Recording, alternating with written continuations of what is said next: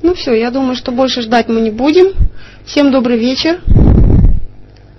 Я вас благодарю за то, что вы выбрали мой вебинар.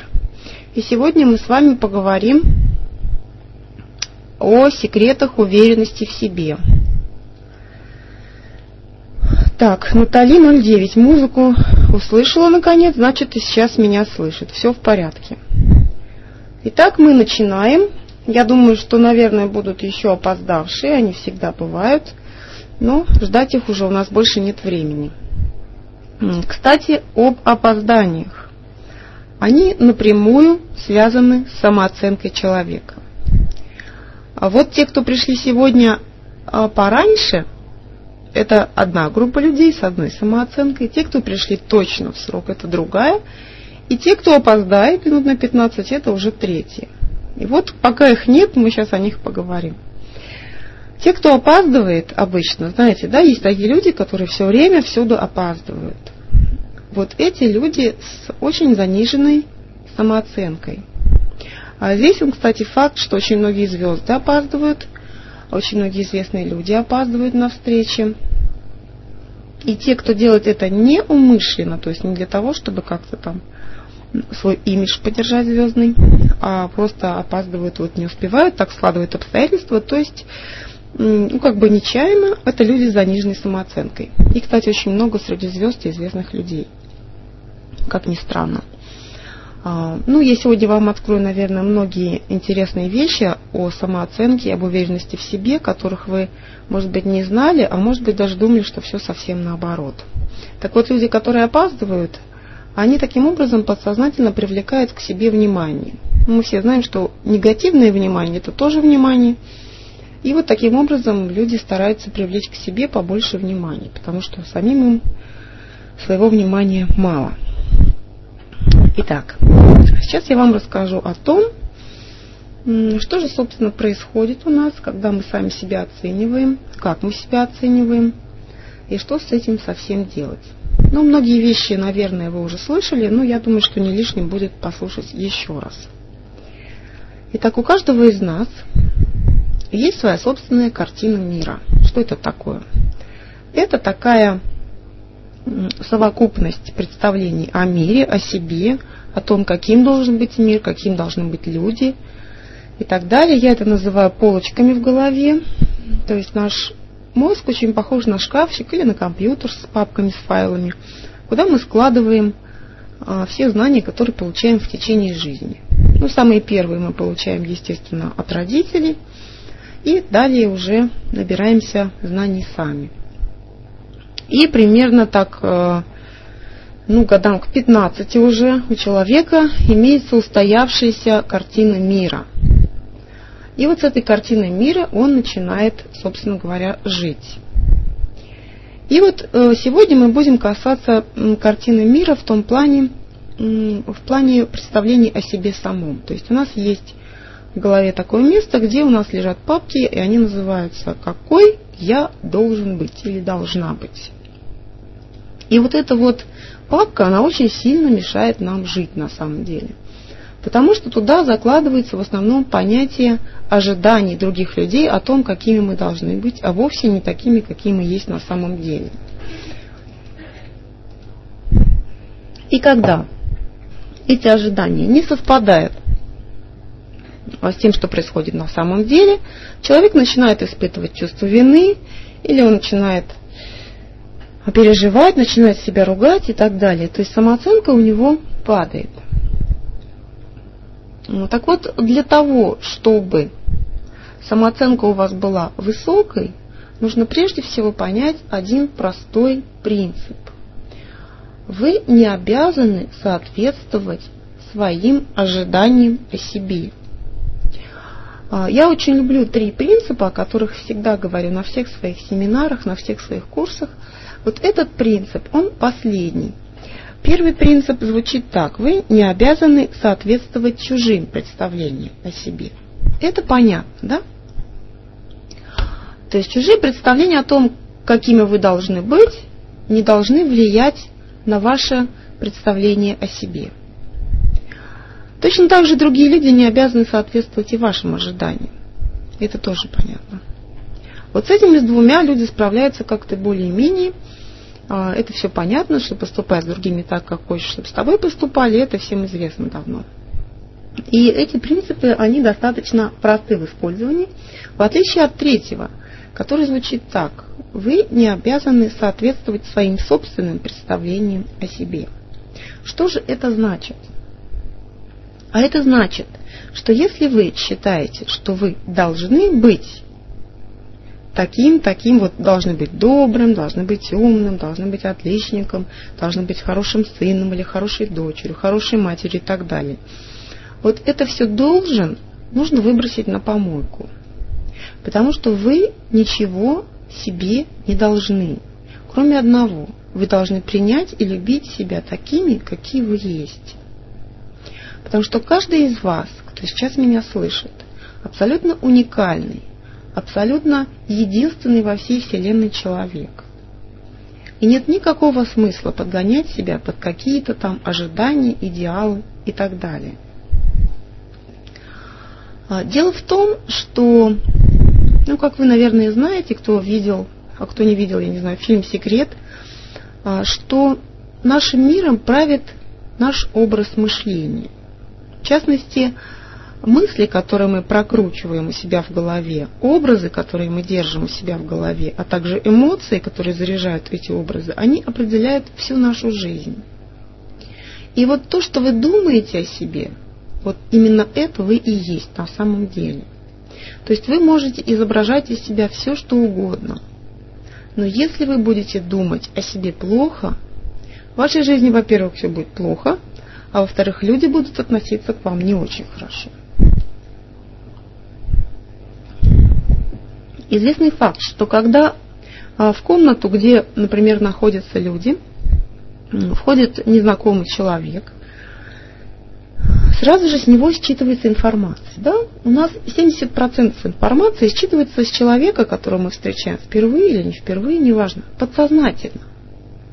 То есть мы считываем с человека информацию подсознательно. Наше подсознание связывается с его подсознанием, вот как интернет, и сразу же скачивает все, что думает этот человек сам о себе, о мире и вообще в данный момент о том, где он находится и что он думает об этих людях. То есть мы моментально это скачиваем. Некоторые люди, а, кто достаточно хорошо владеет интуицией своей, подсознательными техниками, те сразу же могут об этом человеке очень много рассказать. Ну вот я в частности могу очень много сказать даже просто по фотографии человека. Но основная масса людей, простых, нормальных, которые не занимаются всякими практиками, а, несмотря на то, что считывают эту информацию, они ее тут же отбрасывают и начинают уже судить там по одежке, по тому, как он говорит, и кто он такой и так далее. Но первое ощущение – всегда бывает самым верным.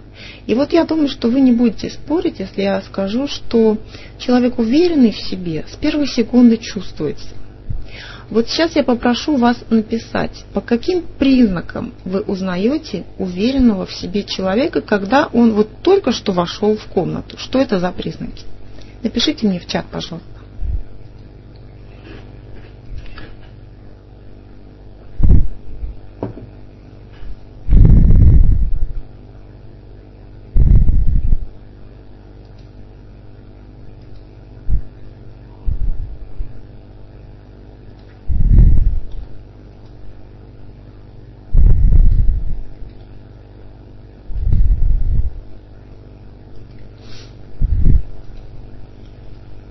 Так, взгляд.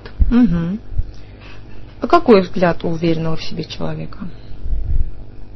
Еще раз взгляд. Вот, замечательно. Давайте мы уточним про взгляд. Что за взгляд у уверенного в себе человека? Как он смотрит? Угу. Осанка. Так, хорошо. Угу. Так, раскрепощенное движение. Угу. Спокойный.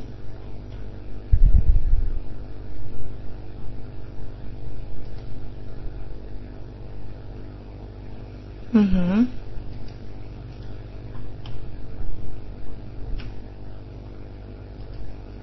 Смотрит в глаза.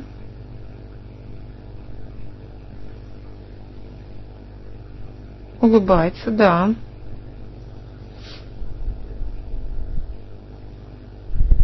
как же мне вас называть? Что же вы себя так назвали это все? Ну, хоть бы человеческие имена. Ладно, спасибо. Так. Еще кто-нибудь что-нибудь напишет? Я жду. Так, еще раз, уверенный взгляд. Угу.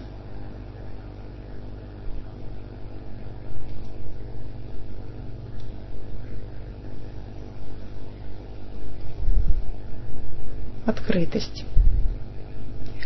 Так, хорошо. А теперь давайте мы с вами а, поразмышляем над тем, что же вам, лично вам, мешает быть вот таким уверенным в себе человеком, который вы только что описали в чате. Что конкретно вам мешает? Напишите мне в чате, что вам мешает быть уверенным в себе.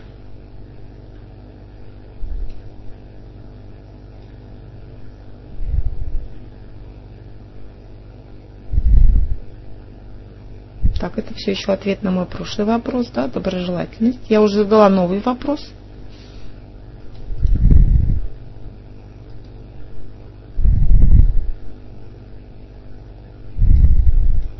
Что вам лично мешает быть уверенным в себе вот каждый день, каждую минуту?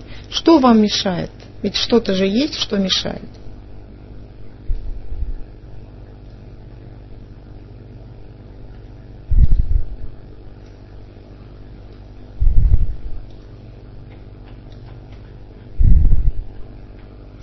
Прошлый негативный опыт?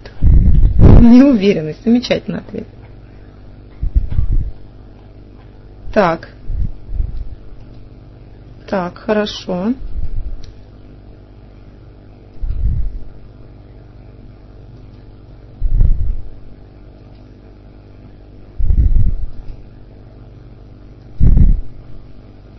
Итак, давайте мы остановимся, вот комплексы, заложенные в детстве, мы еще сегодня обсудим. Вот он, да, вот он, страх, боязнь, страх, быть непринятым, не понравится. Вот об этом мы сейчас с вами поподробнее поговорим. Итак, откуда взялся у нас этот страх, почему мы так боимся не понравиться, мы сейчас с вами обсудим. Дело в том, что воспитание у нас на нашей планете Земля построено таким образом, что есть, как известно, два способа воспитания – кнут и пряник. Или же страх и любовь. Да? То есть, если ребенок ведет себя хорошо, ему выражают любовь. Если он ведет себя плохо, то есть не нравится, да, не соответствует чужим ожиданиям, его, соответственно, порицают, и он этого боится. То есть негативные оценки боятся все. Но не так страшна негативная оценка, не так страшна, как на самом деле люди хотят быть похваленными, как они хотят понравиться. Вот как вы думаете, почему так сильна, так сильно стремление в человеке понравиться другим. Ну что вам от того, что вы зайдете в помещение с незнакомыми людьми и понравитесь им? Что вам это даст? Ведь вы не знаете ни одного из этих человек, никого не знаете. Напишите мне, что вам дает вот эта вот похвала незнакомых людей, одобрение от незнакомых людей. Зачем оно вам?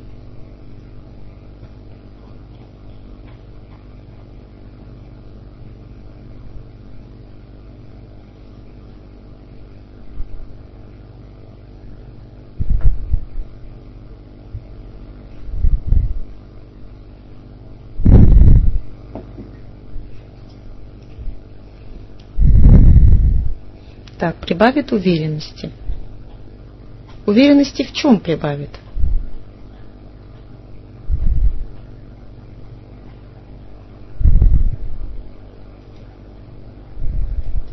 Повышение самооценки. Угу. Вот, вот он ответ, которого я ждала. Чувствую себя правильный, хороший. Вот каждый человек хочет так, это дает мне чувствовать себя таким, как все. Угу, угу. То есть каждый человек хочет, опять-таки, соответствовать чьим-то ожиданиям. Вот в частности ожиданиям самого себя о себе же любимым, а точнее нелюбимым. Потому что если вам нужно поощрение, нужно одобрение от других людей, и от этого вы испытываете повышение самооценки, повышение уверенности в себе и так далее, это означает, что лично вы о себе на самом деле не очень-то хорошего мнения. Понимаете, о чем я говорю? То есть вы о себе думаете плохо. И вот давайте мы разберемся, из чего же это состоит, вот это вот а, мысли о себе, я плохой. Итак, они складываются как раз из детства. То есть нас родители закладывают, какими мы должны быть. И вот эти вот файлики, они с самого детства хранятся у нас в голове. И как только мы выходим за рамки поведения, которое там записано, у нас тут же срабатывает тревожная кнопка красная и загорается лампочка «Я плохой». К сожалению, наших родителей не учили правильно нас воспитывать. И нам придется перевоспитываться самостоятельно. Дело в том, что нельзя себя ассоциировать со своими поступками. То есть из чего складывается наше плохое мнение о себе? Оно складывается в основном из опыта, то есть из поступков, которые мы совершаем или не совершаем, да, хотели бы совершить. Вот из-за нерешительности мы их не делаем. Но это опыт. И вот из этого опыта складывается наше представление о самих себе. Но дело в том, что мы не есть наши поступки – то есть поступки отдельно, а мы отдельно. Да, вы можете признать, я совершила плохой поступок. Но это не значит, что я плохая. Это значит, что в этот конкретный момент я совершила плохой поступок. И для того, чтобы а, как можно скорее простить и отпустить себе этот плохой поступок или какое-то качество характера проявленное, которое вам не нравится, лучше всего... Так, потеряла мысль. Стала смотреть свои записи и потеряла мысль. Так, сейчас, секундочку. Так, вот. А, нужно понять одну простую вещь. Мы всегда делаем все возможное – вот все-все, что возможно сделать на данный момент, на данном этапе, мы всегда делаем. Потому что, находясь на определенном уровне сознания, мы не можем прыгнуть выше своей головы. То есть, понимаете, если вы, например, не способны к каким-то духовным практикам, да, то, ну вот сегодня, например, вы не знаете, что такое медитация прощения сегодня. Вы не можете ее применить. Точно так же, находясь на определенном уровне сознания, а оно меняется практически ежедневно у человека, да, в зависимости от опыта, человек может сделать самый максимум, на который он способен, находясь на этом уровне сознания. То есть, например, находясь в расстроенных чувствах, а, или в состоянии агрессии, в состоянии аффекта, да, если вы расстроены, вы никак не можете веселиться. Вы делаете максимум от вас зависящий. И вы должны знать, что всегда, в каждой ситуации вы сделали максимум. Вы не могли поступить иначе. То есть обычно из чего состоит у нас самоедство? То есть вот, я такая глупая, я могла бы сделать иначе. То есть задним умом все крепкие начинают сразу размышлять. Но в том-то и дело, что вы не могли поступить иначе. То есть вот то, что вы сделали, это был максимум, потому что наш мозг, наше тело, оно всегда работает на максимум в тот данный конкретный период времени. Понятно, да? Так, из чего еще у нас состоит самооценка? Сейчас мы поговорим немножечко о чужом мнении, которое нам так важно, которому вы не обязаны соответствовать и которое, собственно говоря, очень часто манипулирует людьми.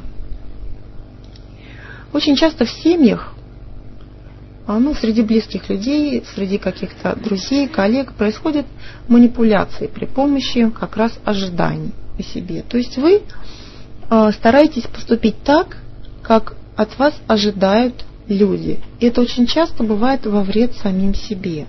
Вы делаете что-то, ожидая, что вас похвалят. А вас могут и не похвалить, и вообще не заметить, что вы что-то сделали. но вы все время ориентированы на то, чтобы быть удобными для других людей. Это основное, основное качество неуверенных в себе людей. А неуверенных в себе людей, я могу сказать, что, наверное, процентов 90 вообще в мире. Потому что мы все родом из детства, нас всех воспитывали вот как раз так, пряником и кнутом. Вот, и в основном это был кнут. Поэтому мы очень боремся за похвалу, за одобрение и очень зависим от чужих мнений. Так вот, для того, чтобы повысить самооценку, вы должны раз и навсегда понять, что чужое мнение имеет право быть, но оно совершенно не имеет отношения к вашей личности. Человек имеет право говорить и думать о вас все, что хочет. У него для этого есть голова, вот он там себе что-то думает, у него свои файлы, он сравнивает со своими ожиданиями, у него куча тараканов, как у всех у нас в голове. И он составил себе о вас мнение. Да? Вот, например, я вам сейчас расскажу такой пример из гламура. Очень часто э, я вижу по телевидению, когда включаю редко телевизор, правда, но э, попадаются мне передачи, где, э, например, какие-то топ-модели рассуждают э, о том, какой они толщины должны быть. И вот они там смотрят, например, а, на актрису Кейт Уинслет и говорят, что она толстая корова. Вот, казалось бы, да, для Кейт это должно быть обидно. Ну, как для нормального человека. Вот. Но Кейт как раз уверенная в себе девушка. И она говорит, а мне нравится мое телосложение. И на самом деле, если объективно посмотреть, то она очень хороша. Она не такая тощая, как все они, и довольно соблазнительно выглядит. Вот. И ее не волнует это мнение, что она должна чему-то там соответствовать. Она живет так, как ей удобно, ест то, что ей хочется, и, в общем-то, довольна жизнью. Но не каждый, естественно, так может. И мы с вами как раз собрались для того, чтобы а, немножко научиться. Сейчас мы с вами сделаем одно упражнение, оно письменное, так что приготовьте там файлы или ручки с бумажками. И мы будем с вами делать упражнения как раз на выявление своих так называемых плохих качеств. Вот сейчас я вас попрошу вспомнить э, качества характера, которые вам в себе не нравятся, и написать мне в чат. То есть по какой причине вы считаете себя плохой или плохим.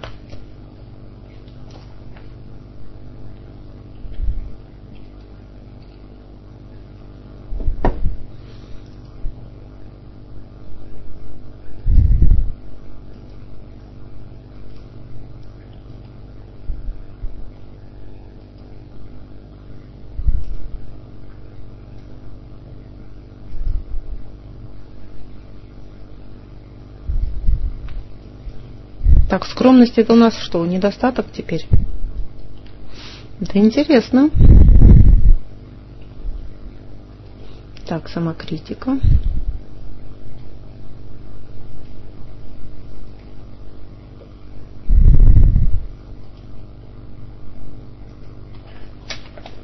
Ну еще, еще, давайте посмелее. Вас никто не видит, вы скрыты за никами. Так, хорошо.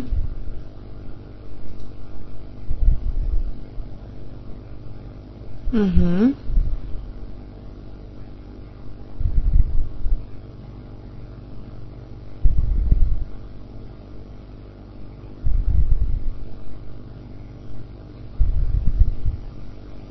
Так, низкая энергетика это у нас не недостаток характера. Давайте найдем что-нибудь более реальное.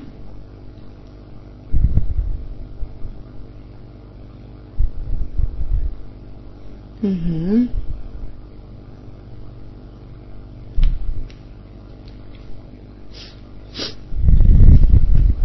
Так, теперь нарисуйте себе, пожалуйста, табличку из четырех колоночек. В первой колонке мы напишем негативные качества. Вот, очень хорошие качества, не могу сказать нет. очень такое распространенное качество для человека. Вот с заниженной самооценкой, да. Угу. Желание угодить всем, да. Вот в первую колоночку мы пишем э, негативные качества. Например, я ленивая. Пишем с первую колонку.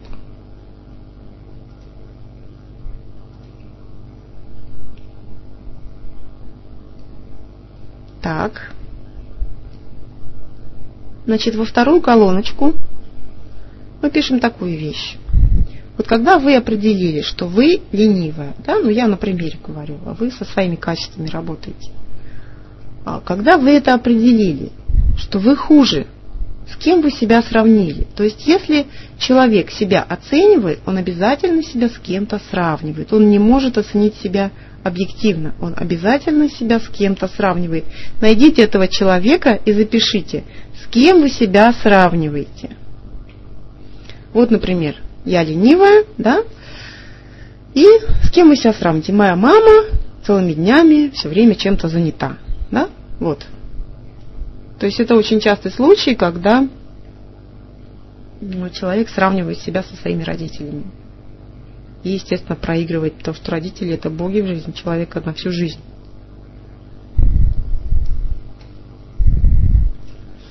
То есть во вторую колоночку вы написали, чем вы хуже того, с кем вы себя сравниваете. Чем он лучше, чем вы хуже.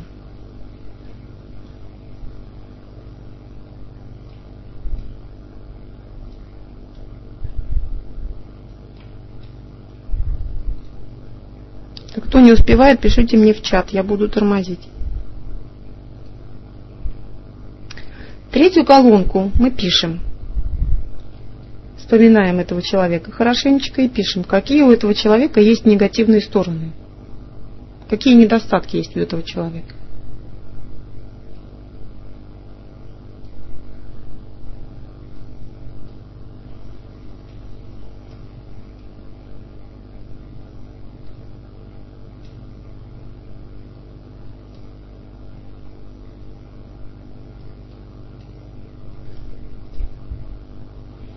И в четвертую колоночку пишем, чему я могу научиться у этого человека. Если такие качества есть, можете ли вы у него чему-то научиться?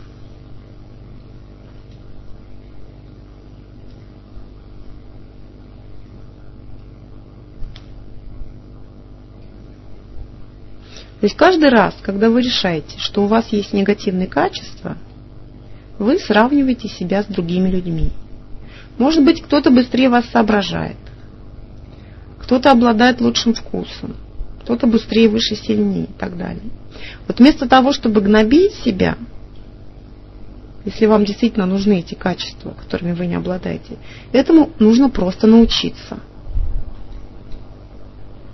а если вы не хотите учиться, то пора признаться себе в том, что вы не хотите быть таким, как те люди, с которыми вы себя сравниваете. И ни к чему тогда себя оскорблять и стыдить. Вы просто другой человек.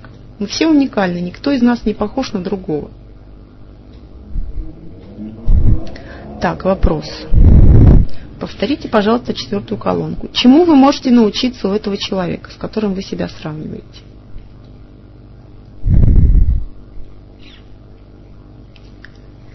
Так, если недостатки вспомнить не удается, мама была идеалом. А, я думаю, что недостатки у мамы все-таки есть. Она же все-таки не богиня, живой человек. Возможно, она вас наказывала.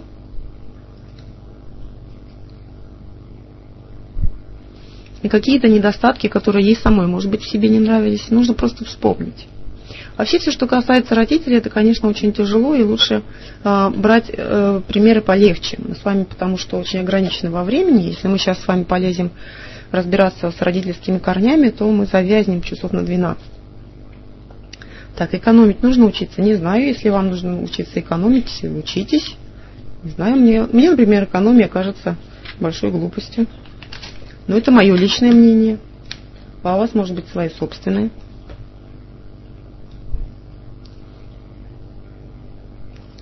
Так, значит, вот эту колоночку вернее, эту табличку, которую я вам дала. То есть, естественно, что за два часа, которые мы с вами занимаемся, пройти э, полноценный тренинг невозможно. Для этого нужно два дня. Вот, я вам даю только наметки, но это и не тренинг, а просто семинар. То есть вот эту табличку, которую вы себе составили, вы продолжите сами. То есть перечислите все ваши негативные качества, Выясните, с кем вы себя сравниваете. Выясните, что у этого человека тоже есть негативные качества, и чему вы можете у него научиться. Да? А для чего нужно это упражнение? Для того, чтобы вы поняли, а, что нет плохих и хороших людей. Все люди обладают как положительными качествами, так и отрицательными качествами.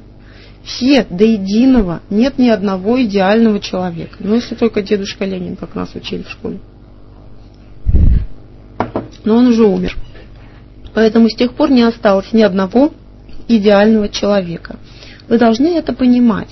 И когда вы делаете что-то с вашей точки зрения неправильное, когда вы себя за что-то ругаете, вы должны вспомнить о том, что вы имеете право на недостатки точно так же, как и все остальные люди. Вы живой человек.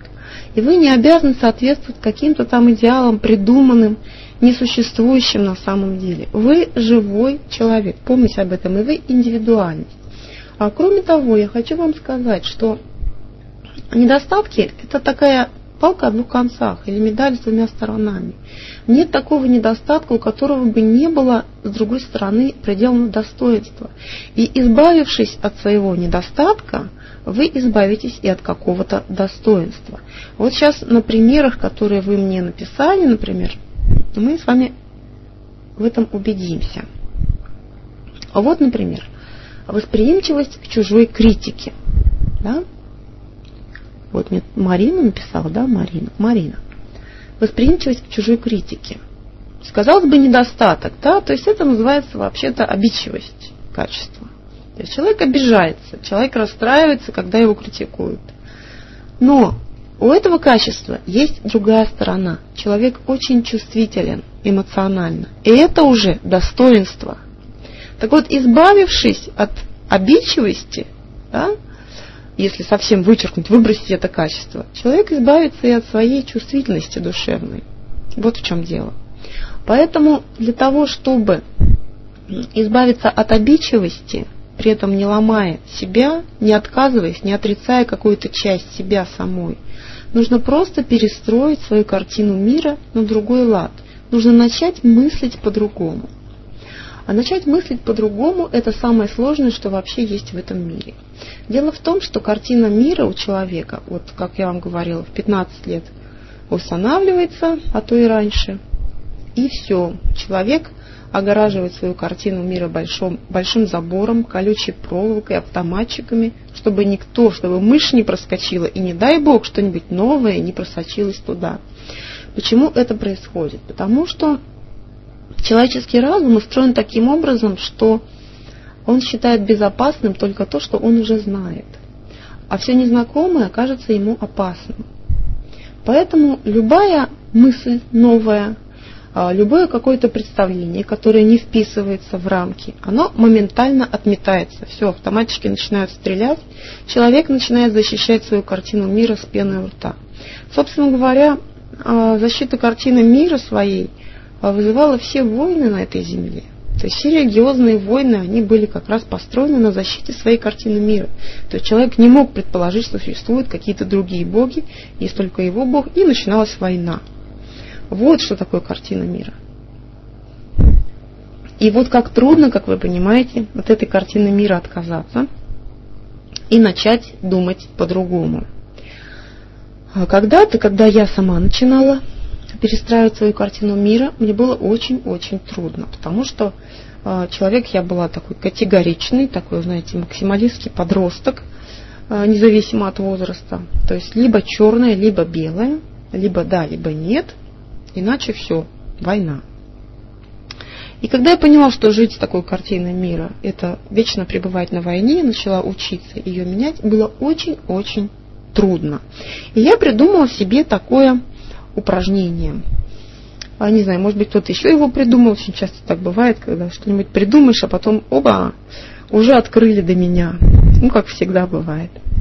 Так вот, это вот упражнение называется «может быть». Я его часто даю у себя на форуме и на курсах, и везде с ним делюсь, потому что оно замечательное, оно простое.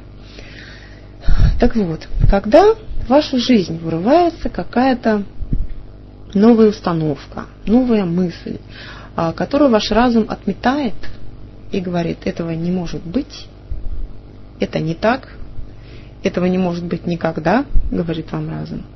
Вы должны сказать одну волшебную фразу. Вы должны сказать, а может быть, да?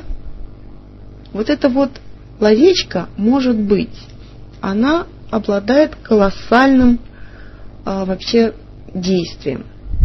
То есть вот этот вот забор из колючей проволоки, который вы построили, который представляет себя ваше представление о мире, он чуточку раздвигается. То есть открывается в нем маленькая лазечка, и вот в нее уже может войти какое-то новое знание.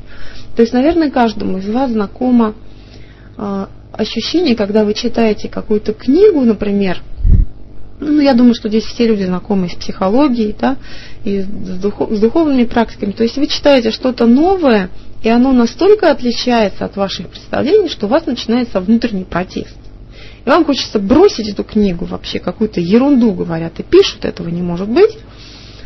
Вот, вот это как раз сигнал к тому, что нужно сказать себе, а может быть, я допущу эту мысль, я не буду в нее верить окончательно, да, ну, я допущу, что такое возможно. И вот эта вот маленькая-маленькая лазейка, она позволяет вам снять сопротивление вашему разуму и раздвинуть картину собственного мира. А когда вы раздвигаете картину собственного мира, у вас раздвигается, собственно говоря, и весь ваш мир.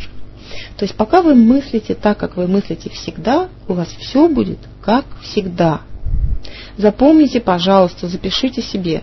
Если вы делаете и мыслите как всегда, все будет как всегда. Ничего не изменится. То есть для того, чтобы изменить что-то, нужно изменить в себе свои мысли, свой образ мыслей, свою картину мира нужно менять. И вот если, например, вот я вам говорю, что не нужно зависеть от чужих мнений, не нужно соответствовать. А, я вот хочу сейчас как раз проверить. Это очень хорошая проверка на картину мира. А вот как вы думаете, возможно ли жить и при этом не соответствовать чужим ожиданиям? Вот ответьте мне, пожалуйста. Что вы по этому поводу думаете? Что будет, если вы перестанете соответствовать чужим ожиданиям о себе? Вот, например, ожиданиям своих близких.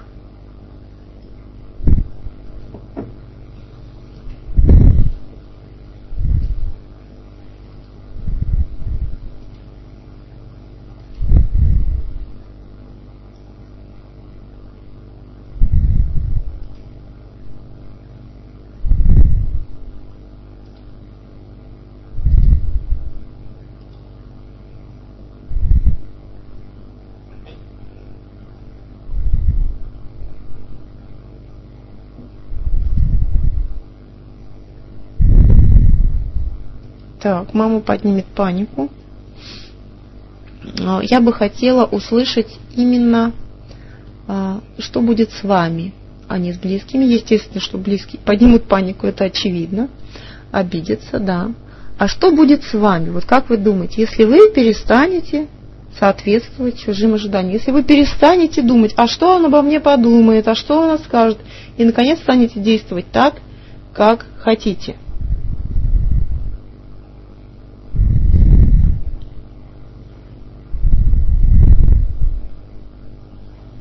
Близкие могут не понять, так, теряются близкие люди, поменяют свое мнение обо мне, на что поменяют? Естественно, что поменяют. Ничего не будет. Нет, все-таки что-то будет, вы попробуйте, потом расскажете. А сейчас я хочу, чтобы вы просто вот предположили, что завтрашнего дня, так, у меня возникнет чувство вины, замечательно я думаю, что вот Диман это, наверное, Дима. И вот Дима как раз затронул очень важную тему, о которой мы сейчас и поговорим. Вот у нас две важных темы – ощущение свободы и чувство вины. Итак, чувство вины. А, чувство вины – это такой специальный инструмент для дрессировки человека. Оно воспитывается у нас с детства. Как только мы что-то делаем не так, у нас моментально вызывает чувство вины, и мы готовы сделать все, что угодно, чтобы выбросить взамен этого чувства вины одобрение от близкого человека. И очень часто этим чувством вины манипулируют в семьях. Жены манипулируют мужьями, мужья женами, матерь детьми и так далее. А, чувство вины – это вообще такая штука, от которой очень сложно отказаться человеку. Вот когда я на тренингах предлагаю людям отказаться от чувства вины, а, начинается паника в глазах у людей. Они говорят, как так? То есть я вообще не буду чувствовать себя виноватым, а как же я буду жить без этого чувства? То есть с этим чувством они практически родились. Но дело в том, что можно жить и без чувства вины. А, чувство вины, оно как раз складывается из того, что вы хотите соответствовать ожиданиям другого человека. Ну, например, ваша мама ждет, что вы окончите институт. Ну, отлично. А вы берете и уходите после второго курса на вольные хлеба, идете работать, не знаю, на завод, в контор, неважно. А, мама в панике, а у вас чувство вины. И вот давайте разберемся с этим чувством вины на данном конкретном примере. Откуда оно взялось? На самом деле а, вы поступили абсолютно правильно. То есть, когда человеку что-то не нравится, он не должен наступать на горло своей песни во имя каких-то э, непонятных ожиданий своих близких, даже если вы их очень сильно любите. Самый главный человек в вашей жизни – это вы сами. Вы должны это запомнить.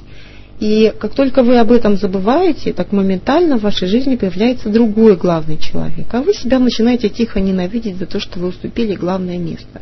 Вы родились на этой земле для того, чтобы быть счастливыми и самореализовываться самостоятельно и индивидуально, а не для того, чтобы соответствовать чьим-то ожиданиям. А посмотрите, что происходит – мы только и делаем то, что пытаемся быть удобными для других людей. Мы пытаемся соответствовать ожиданиям близких. А что делать для того, чтобы перестать это делать? Ну, во-первых, а, очень хорошее упражнение называется дневник вины. А, вести его нужно не меньше, чем 21 день, и в этот дневничок нужно записывать а, каждый день вечером, вспоминать, что у вас вызвало чувство вины, кто вызвал это чувство вины, чьи ожидания, какие, о чем а, вызвали это чувство вины. И, соответственно, просто разбирать. То есть это такой самопсихоанализ. Он очень хорошо помогает разобраться в том, что на самом деле а, в 90% случаев чувства вины имеют как раз место вот эти вот ожидания. Чужие ожидания о вас, которые к вам лично не имеют никаких вообще отношений. Ну, вы не обязаны соответствовать чужим ожиданиям. Каждый раз, когда у вас возникает это чувство вины, говорите себе, я не обязана соответствовать чужим ожиданиям о себе. И почаще это говорите. А, Еще очень хорошее, очень простое упражнение, которое когда-то меня тоже спасло в самом начале моего пути духовного. А, берете большой фломастер красный и прямо на стенке ну или повесьте плакат. Напишите две фразы. Первая фраза звучит так. Я хорошая. Ну или для мужчин. Я хороший. И вторая фраза. Я любимая. Напишите это независимо от того, живете ли вы один, одна, или вы живете с кем-то. Не прячьте это ни от кого. А, напишите и смотрите на свою реакцию и на реакцию остальных людей. Я хочу вам сказать, что эти две волшебные фразы, они а, обладают поистине волшебным свойством. Очень интересно бывает реагируют на них близкие. И нужно, чтобы эти фразы как можно чаще попадались вам на глаза. Напишите их везде, где только можно. И как можно чаще смотрите на них. Просто смотрите, даже не обязательно их осознавать. Постепенно они отпечатаются в вашем подсознании. На самом деле эти две фразы это единственное, что нужно для высокой самооценки человека. То есть ребенок, которого с детства воспитывали вот по этим двум принципам «я хороший, я любимый», вырастет с высокой адекватной самооценкой и будет, соответственно, относиться к людям. Так, сейчас мы с вами сделаем еще одно упражнение. А, вот по поводу чувства вины как раз. То же самое.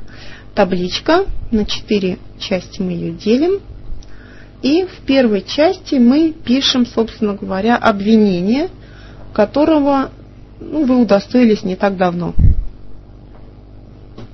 От кого-то из своих близких. Ну, например, жена мужу говорит, ты меня игнорируешь. Да, это обвинение. Вот вам говорят, ты меня игнорируешь. Вы это пишете. Колоночку обвинения. Значит, во вторую колоночку мы пишем то, что мы обычно отвечаем на это обвинение. То есть то, что мы обычно отвечаем, не то, что мы думаем, а то, что мы обычно отвечаем. То есть, например, ответ. У меня много работы, я занят, сама дура, ну и так далее. Кто что отвечает. И пишите мне в чат, если вы не успеваете. Я буду останавливаться.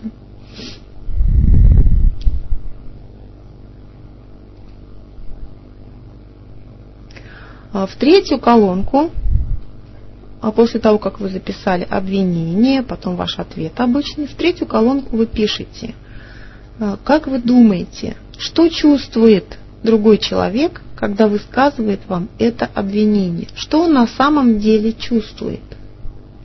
Вот когда жена мужу говорит, ты меня игнорируешь, что она на самом деле чувствует? На самом деле она расстраивается, скучает, обижается. Да?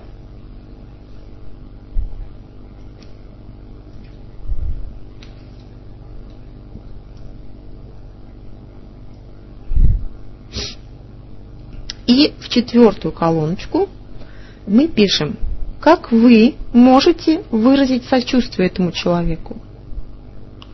Вот, например, вместо того, чтобы сказать «сама дура» или «у меня куча работы, еще ты тут», вы говорите «ты скучаешь, обижаешься? Мне жаль, я правда не мог с тобой пообщаться, потому что был обижен на тебя, например, или был занят».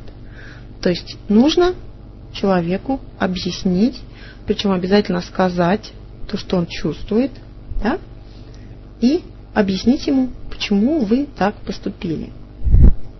Немножечко о том, как следует вообще вести себя с близкими людьми и как разговаривать. И потом я по упражнению еще скажу. А, очень часто, когда люди ко мне обращаются по поводу взаимоотношений, и я советую разговаривать, они говорят, вот так длинно, там вести разговоры и так далее. Так, повторите название четвертой колонки. Как вы можете выразить сочувствие этому человеку? Что вы можете ему сказать? То есть объяснить ему, почему вы так поступили, именно с сочувствием, зная уже о том, что он чувствует. Мы уже написали в третьей колонке. Так вот, я возвращаюсь к теме взаимоотношений. А, и вот, казалось бы, да, вместо того, чтобы говорить, извини, дорогая, ты скучаешь, обижаешься, мне правда жалко, что я не мог с тобой пообщаться, потому что был занят или потому что ты меня обидел в прошлый раз, человек обычно или ничего не говорит, а, или отделывается какой-то короткой фразой, то есть не хочет идти на конфликт так называемый. Но дело в том, что конфликта-то и не будет, если вы будете разговаривать. А, для того, чтобы отношения строились, нужно их строить, нужно общаться, а, не нужно лениться, не нужно лениться говорить лишние слова, потому что очень часто от недоговоренности случаются как раз те самые конфликты, разводы, да, там вплоть до мордобоя случается, потому что люди просто друг с другом не разговаривают. Так вот, не бойтесь говорить о том, что вы чувствуете никому. Если ваша мама, например, выражает недовольство вами а, из-за того, что ее ожидания не соответствуют, так и скажите ей. Скажи, мама, извини, мне жаль, что я тебя расстроила, но это не для меня. Это мне не нравится. Это не мое вы должны дать понять своим окружающим, что у вас есть индивидуальность, и что вы будете ее защищать до последней капли крови. Не картину мира, а именно индивидуальность. То есть э, нельзя наступать себе на горло. А вот здесь э, кто-то из девочек мне написал о низкой энергетике.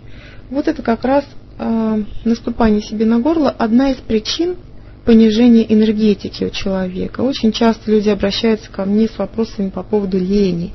То есть вот что мне делать? Мне лень, а вот я бы повысил самооценку, да мне лень заниматься и так далее. Лени на самом деле не существует, а существует вот эта вот низкая самооценка потому, ой, низкая энергетика, простите, потому что человек наступает на горло себе самому. Постоянно делает то, что от него ожидает, постоянно делает то, что надо, надо, надо, надо, и в итоге у него просто не остается сил ни на что.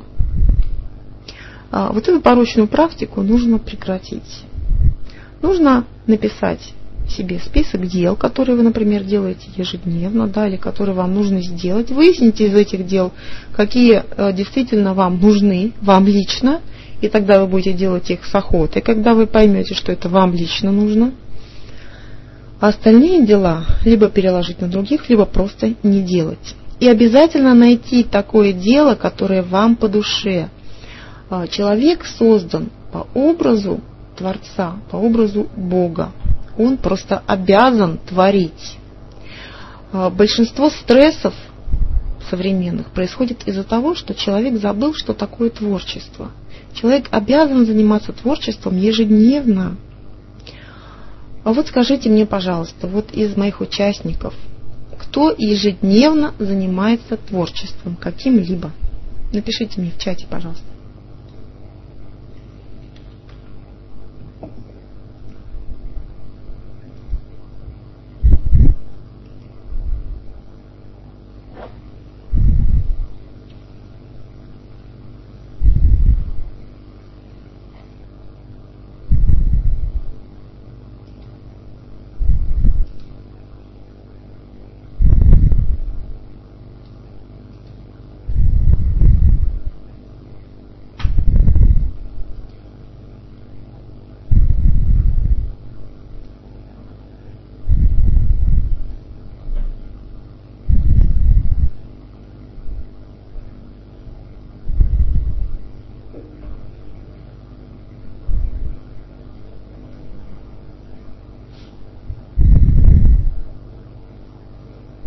Так, я читаю, да, читаю, что вышиваю крестиком, делаю открытки. Проектирование тоже творческий процесс.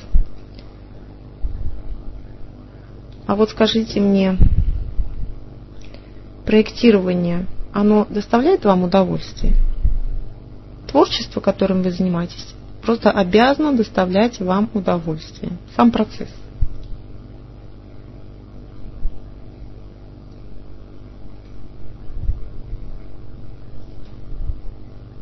Так, приготовление вкусных блюд. Так. Ну, это в случае, если вы, опять же, любите готовить.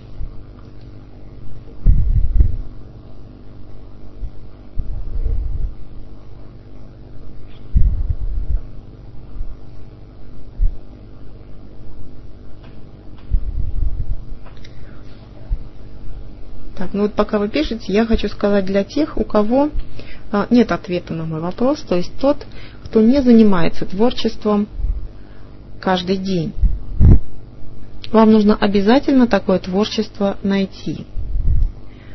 А, во-первых, это будет способствовать повышению вашей самооценки, потому что когда вы видите результат своего творчества, это всегда поднимает мнение о себе. И это как раз то самое правильное мнение, которое и должно у вас быть о себе а я не могу найти свое дело, и мне ничего не доставляет удовольствия. Это неправда. А, что-то есть, что доставляет вам удовольствие, но по, по каким-то причинам вы запретили себе этим заниматься. То есть вы либо считаете, что вы а, не можете делать то, что вам доставляет удовольствие, а, либо кто-то вам поставил на это блок, и вы навсегда отказались от своего творчества. В детстве у нас у всех были увлечения. Я не знаю ни одного ребенка, который бы чем-то не увлекался. Нужно вспомнить, чем вы увлекались, что доставляло вам удовольствие, кем вы хотели стать. Это и есть то самое творчество, которым вам нужно заниматься. Так, медитации, духовные практики, творчество. А, ну, я бы сказала, что творчеством в чистом виде я назвала бы а, такие занятия, которые дают а, именно материальный результат. То есть, когда вы что-то буквально создаете, будь то рисунок, книга, вышивка, блюдо, там, не знаю, поделки из глины, все что угодно. То есть, когда после вас что-то остается, то есть творчество приносит вам удовольствие, процесс, и плюс результат этого творчества приносит удовольствие другим людям.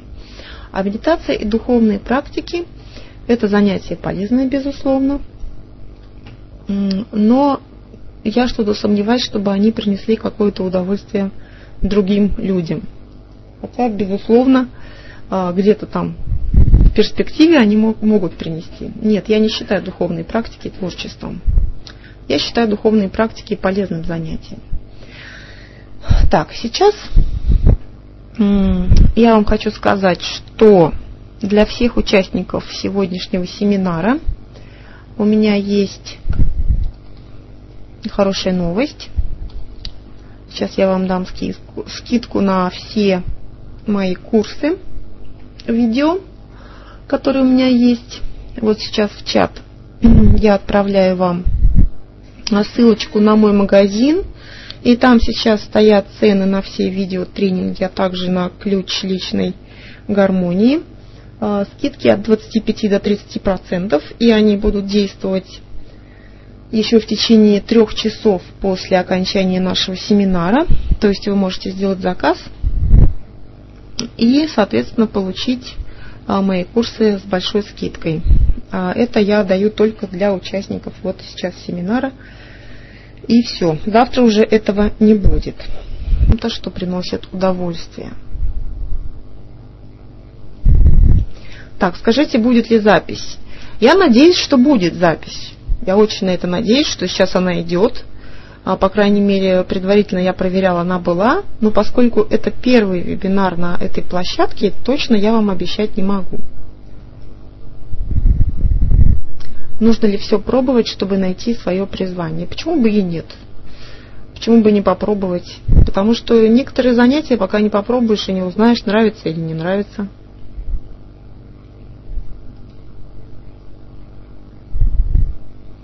Замечу э, вам, да, я дам ссылку, я сделаю рассылку по почте всем участникам э, сегодняшнего вебинара для скачивания этого вебинара, если он у меня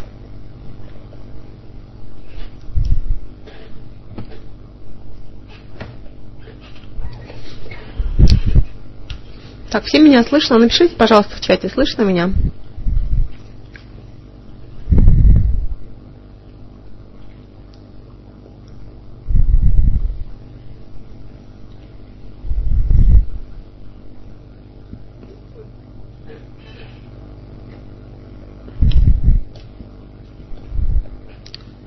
Так, пишем в чате, слышно меня или нет. Алло.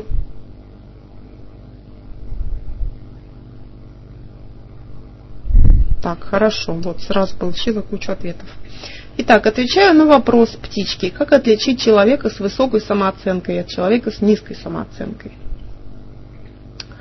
Так, как влиять на человека с низкой самооценкой, чтобы повысить его самооценку? Так, отвечу сначала на второй вопрос. Чтобы повысить самооценку человека, нужно этому человеку дать хорошую книжку почитать. Дело в том, что извне самооценку человеку повысить никоим образом нельзя. То есть, если вы поняли то, о чем я говорила сегодня об одобрении, соответствии чужим ожиданиям и так далее, извне вы никогда не повысите самооценку. Она повышается только изнутри. Поэтому, если у человека низкая самооценка, нужно предложить ему заняться ее повышением, соответственно, самостоятельно. Помочь вы можете только тем, что дать ему какие-то курсы. Например, мой курс «Полюби себя сама, остальные подтянутся» очень хорошо повышает самооценку. Я вам сейчас дам ссылочку на него, кто не в курсе еще такого курса.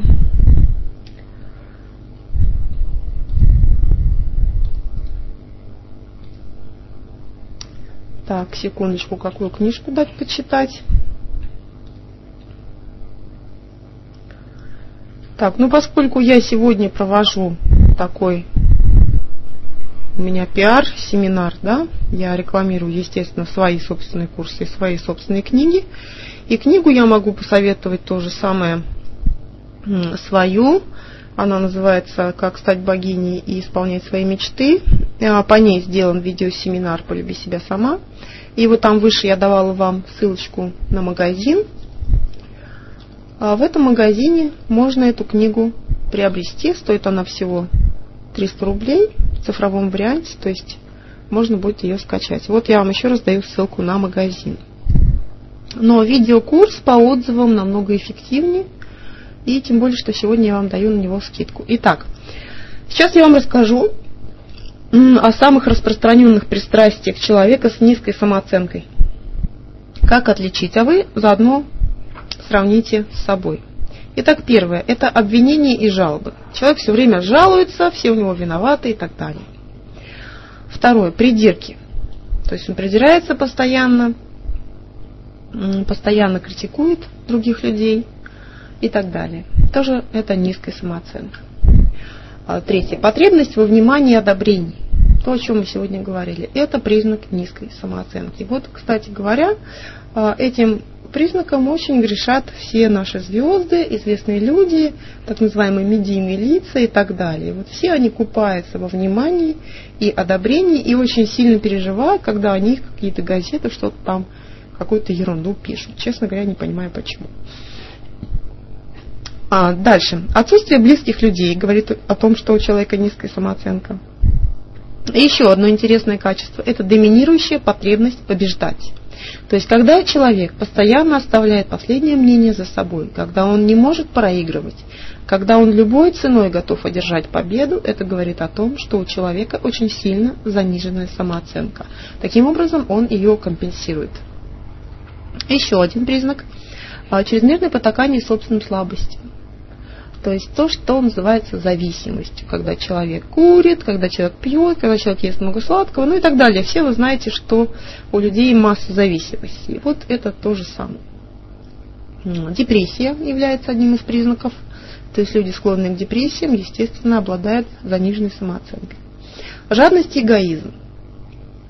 То есть люди а, жадные, эгоцентричные, они отличаются чувством неполноценности они поглощены личными потребностями и желаниями, которые должны удовлетворить любой ценой, чтобы компенсировать отсутствие собственного достоинства.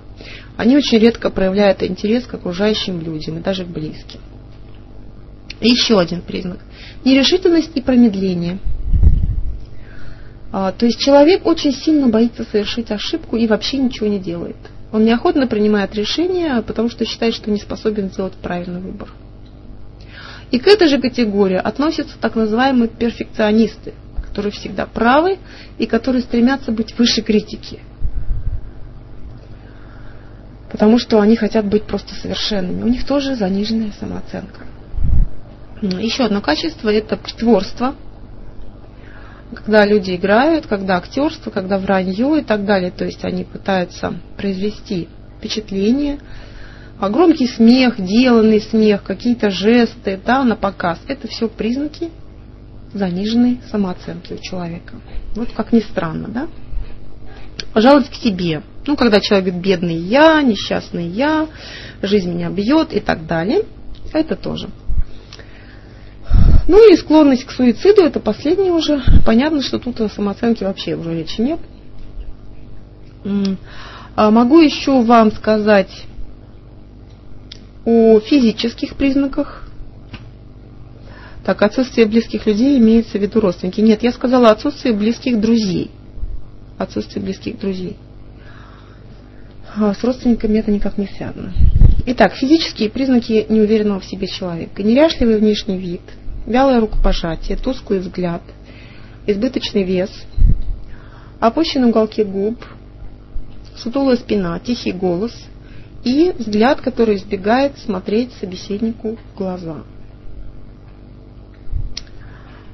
Ну, из эмоций, которые можно назвать у людей с заниженной самооценкой, это агрессия, застенчивость. Вот казалось бы, да, агрессия и застенчивость. Однако это все просто палка с двух концов.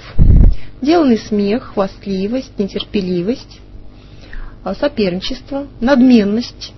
Вот то, что считается, как бы, что человек задрал нос, да, на самом деле человек задирает нос для того, чтобы отгородиться от других людей, и он очень сильно боится мнения со стороны.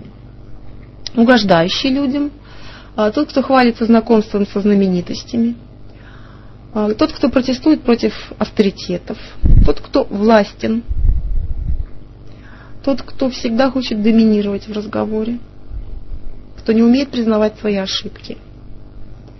Ну и тот, кто страдает навязчивыми увлечениями к различным вещам, алкоголю, курению, болтовне, хобби и так далее. А, вот я надеюсь, что на вопрос я ответила достаточно полно. А сейчас я хочу вам задать вопрос, как вы думаете, для чего нужна конкуренция в нашем мире? Напишите мне, пожалуйста, в чате.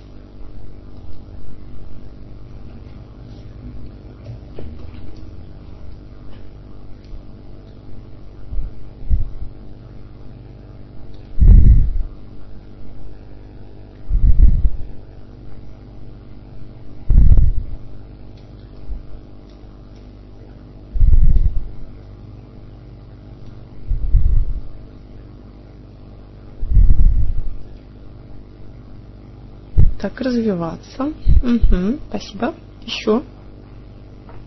Естественный отбор. Угу.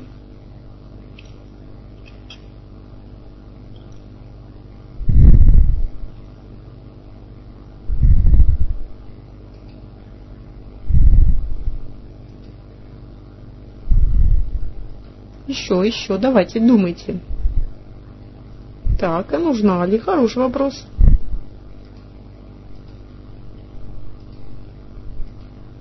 Дело в том, что ну, все так, для самосовершенствования. Интересно очень ответ, сейчас мы поговорим об этом. А в нашем мире все построено на конкуренции. Все. Поэтому для чего-то она этому миру нужна. Вот для чего? Чтобы быть лидером. Угу.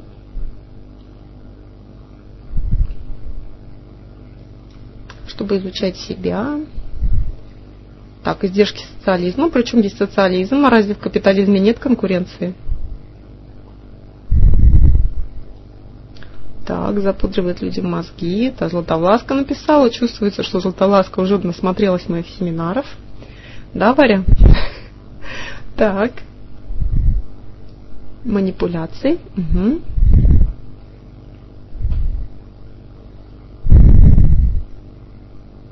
Возможность проявить свои лучшие качества. Ну, давайте на этом остановимся и поговорим немножко о конкуренции. Дело в том, что конкуренция на самом деле совсем не нужна. А, в нашем мире все построено на конкуренции. С самого начала все построено на сравнении, и, естественно, из-за этого идет конкуренция. То есть мы сравниваем себя с кем-то и конкурируем, чтобы быть лучше. Но мы пришли на эту землю творить. Мы пришли развиваться, а не соперничать. Мы пришли быть друзьями друг другу, а не волками. А конкуренция вызывает неуверенность в себе, потому что всегда найдется кто-то, кто лучше. Каким бы совершенным вы ни стали, все равно найдется кто-то, кто лучше. И вы всегда, сравнивая себя с кем-то, кто лучше, будете чувствовать эту самую неуверенность в себе. И для самосовершенствования конкуренция никоим образом не годится. Так как же быть? Как же развиваться, если не сравнивать себя с другими? А, во-первых, сравнивать себя с другими это очень глупо. А, я всегда привожу пример такой, ну, например, а, вы же не станете сравнивать медведя и розу, например, да? Или не станете сравнивать рыбу и птицу. Или еще что- что-либо столь же непохожее. Вы не станете сравнивать. Да вы даже не будете сравнивать розу и тюльпан. Это совершенно разного два цветка, правда? Но однако же всюду в нашем мире построено сравнение одного человека с другим. Этот режиссер круче этого режиссера, этот актер круче этого, этот специалист круче этого специалиста и так далее. Откуда это идет? Почему лучше? Чем он лучше? Опять же, это идет из представления ожиданий человека из картин мира, которые складываются, из общей картины мира, которая складывается у нас в обществе, который, на которой работают все средства массовой информации, телевидение и так далее, чтобы у нас, у всех была одинаковая картина мира. Для чего это сделано? Для того, чтобы нами можно было управлять. Потому что если каждый будет соображать самостоятельно, если он перестанет сравнивать себя с другими, если он перестанет соответствовать ожиданиям общества, им будет совершенно невозможно управлять. Более того, этот человек будет счастливым, и, собственно говоря, рухнет вообще все. Вся экономика построена, например, в мире на несчастье. То есть все, что продается в этом мире, продается не товар, продается счастье. А посмотрите любой рекламный ролик, и вы убедитесь в этом. Там продают счастье. Там показывают какой-то эпизод счастливый, и привязывают к нему любой товар, неважно какой, там средство от поноса это или машина, это не важно. Важно, что если вы это купите, вы станете счастливее.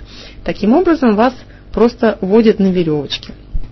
Но мы вернемся к конкуренции. Как же развиваться, если не сравнивать себя? Очень просто. Нужно сравнивать себя с самим собой. Вот, например, сегодня – вы достигли каких-то определенных успехов. И вы сравниваете себя с собой в прошлом. Выросли вы или вы деградировали? Вот, пожалуйста, вам. Это вам стимул для развития. Если вы растете, погладьте себя по голове, похвалите, скажите «молодец» и растите дальше. Если вы видите, что вы опустились вниз, это тоже стимул для самосовершенствования и развития. Нужно просто внимательно смотреть на себя самого. И если вы сегодня лучше, чем вы были вчера, это значит, что вы развиваетесь. Дело в том, что человек не может стоять на месте в своем развитии. Он либо развивается, либо деградирует. Другого третьего не дано. Поэтому, если вы сегодня здесь, на этом семинаре, вы развиваетесь, вы что-то делаете для своего собственного развития, для того, чтобы изменить жизнь. Вы сегодня уже можете в своей самооценке поставить один громадный плюс. Вы сделали шаг к тому, чтобы измениться внутренне. Знаете, что вы относитесь практически к одному проценту населения Земли, которые думают о том, чтобы измениться самим – а не изменять других для того, чтобы было удобнее жить. Основная масса людей занимается тем, что подстраивает под себя мир. Знаете, как в песне у Макаревича «Пусть лучше он прогнется под нас». Так вот, мир под нас никогда не прогнется, потому что это наш собственный мир, мы его строим. Мы должны внутренне измениться, чтобы мир изменился вокруг. Изменятся все ваши близкие, изменятся все далекие, и вообще мир изменится, если вы внутренне изменитесь. Если вы с сегодняшнего дня начнете думать о себе немножко лучше, чем вы думали вчера, ваша жизнь уже с сегодняшнего дня станет немножко лучше, чем вчера. Понятно, да? Это мы поговорили о конкуренции. Конкуренция очень сильно развита, например, в отношении полов – вот, об этом я написала а, большой курс антипикап «Как найти свою половину». Ну, сейчас я вам дам ссылку, кто не в курсе, кто не знает, может почитать потом. Так вот, а, как раз в этом курсе а, я рассказываю о том, что никакой конкуренции в отношении полов не существует. То есть у каждого из нас есть своя собственная половина, и ее можно и нужно найти. И точно так же у каждого из нас есть свое место, своя профессия, свой дом, свой город и так далее. Нужно просто это все найти. Никто никогда ваше место не займет, потому что оно только ваше. Когда Бог вас создал, Он создал для вас все в этом мире. И никто никогда вашего не возьмет. А если вы попробуете взять чужое, все равно это чужое от вас потом уйдет. Так, сейчас мы с вами сделаем еще одно упражнение. Точно так же колоночки у нас четыре, на соответствие ожиданиям. Значит, в первой колоночке мы пишем требование, которому вы пытаетесь соответствовать. То есть какое-то требование, которому вы пытаетесь внутренне внешне соответствовать в жизни. Напишите в первой колонке.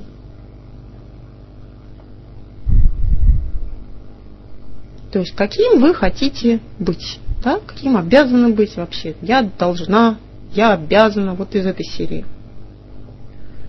Вторая колоночка, мы туда пишем, от кого и как вы узнали, что нужно быть именно таким человеком. То есть, проще говоря, кто вам эту установку подарил? От кого и как вы узнали? Может быть, вы сами узнали из каких-то фильмов и книг, может быть, вам мама с папой рассказали, что нужно быть таким человеком. От кого и как вы это узнали?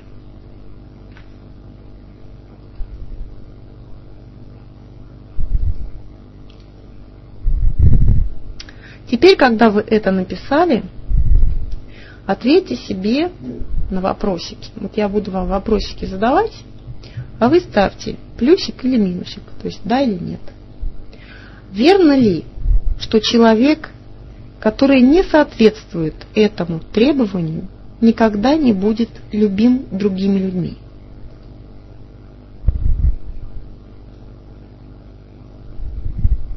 Повторяю. Верно ли, что человек, который не соответствует этому требованию, никогда не будет любим другими людьми? То есть вы ставите плюс или минус? Следующий вопрос. Верно ли, что человек, который не соответствует этому требованию, никогда не достигнет успеха?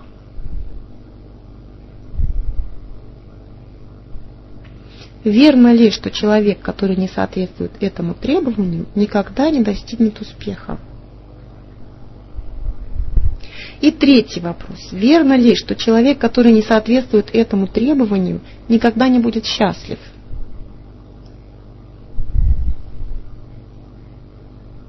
Вот я уверена, что у большинства, кто сделал это упражнение, они просто сидел и слушал меня. Я все вижу. Так вот, у большинства э, получилось, что требования, которые вы предъявляете к самим себе и которые предъявляют к вам другие люди, на самом деле никак не связаны ни с счастьем, ни с любовью, ни с успехом.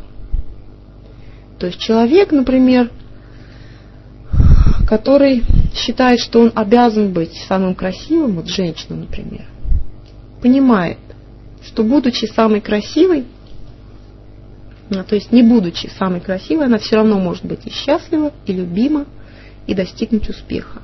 И, соответственно, наоборот. То есть для чего мы сделали это упражнение? Для того, чтобы вы наглядно поняли, вы можете потом продолжить его, чтобы вы наглядно поняли, что все эти требования не более чем иллюзия что вы можете быть счастливыми уже здесь и сейчас, и вам не нужно ничему соответствовать. Абсолютно не нужно. Так, сейчас я вам э, расскажу, у меня здесь в рекламке написано по поводу вредных привычек, вот я совсем забыла. И сейчас мы с вами поговорим немножко о вредных привычках. Так, здесь у меня Лайда спрашивает, будет ли запись. Лайда, я уже ответила на этот вопрос, понятия не имею, но надеюсь, что будет. Итак, у каждого из нас есть какие-то привычки, от которых нам бы хотелось избавиться. А вот я сейчас хочу, чтобы вы перечислили мне эти привычки в чате. От каких привычек вам бы хотелось избавиться?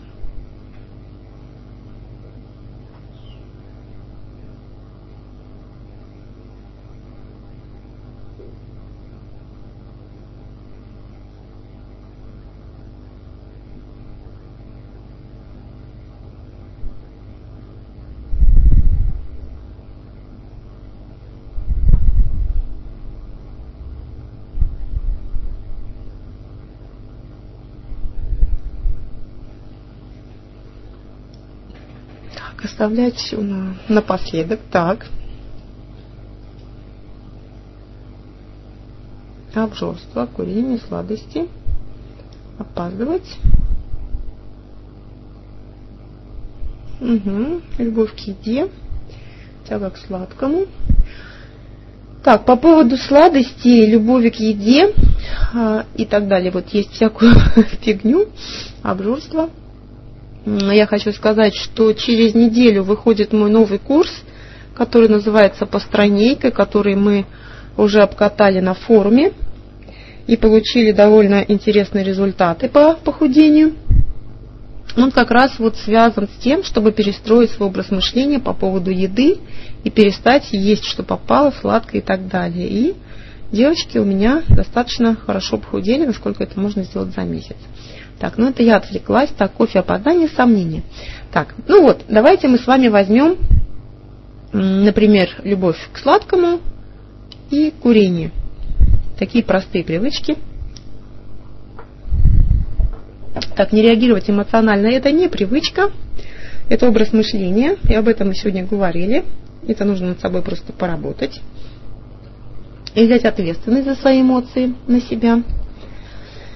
Так, эмоциональная зависимость от близких – это то же самое. Я думаю, что обязательно я проведу тренинг по поводу контроля над эмоциями и всех вас приглашу. У меня есть все ваши э, имейлы. Я обязательно всем, кто сегодня участвовал, разошлю приглашение, когда это будет. Итак, по поводу вредных привычек. Значит, э, сначала я вам объясню, почему человеку не удается избавиться, как правило, от вредной привычки, или это делается с большим трудом. А, дело в том, что, например, вот человек курит. Когда человек курит и хочет бросить курить, он хочет избавиться от последствий своей вредной привычки. То есть он понимает, что это вредно, и он хочет от этого избавиться. Но дело в том, что любая плохая так называемая привычка, она приносит человеку удовольствие. Так вот, вы никогда не сможете избавиться от того, что приносит вам удовольствие. Человек вообще рожден быть счастливым. Вся его натура стремится получать удовольствие любым путем. Это нормально.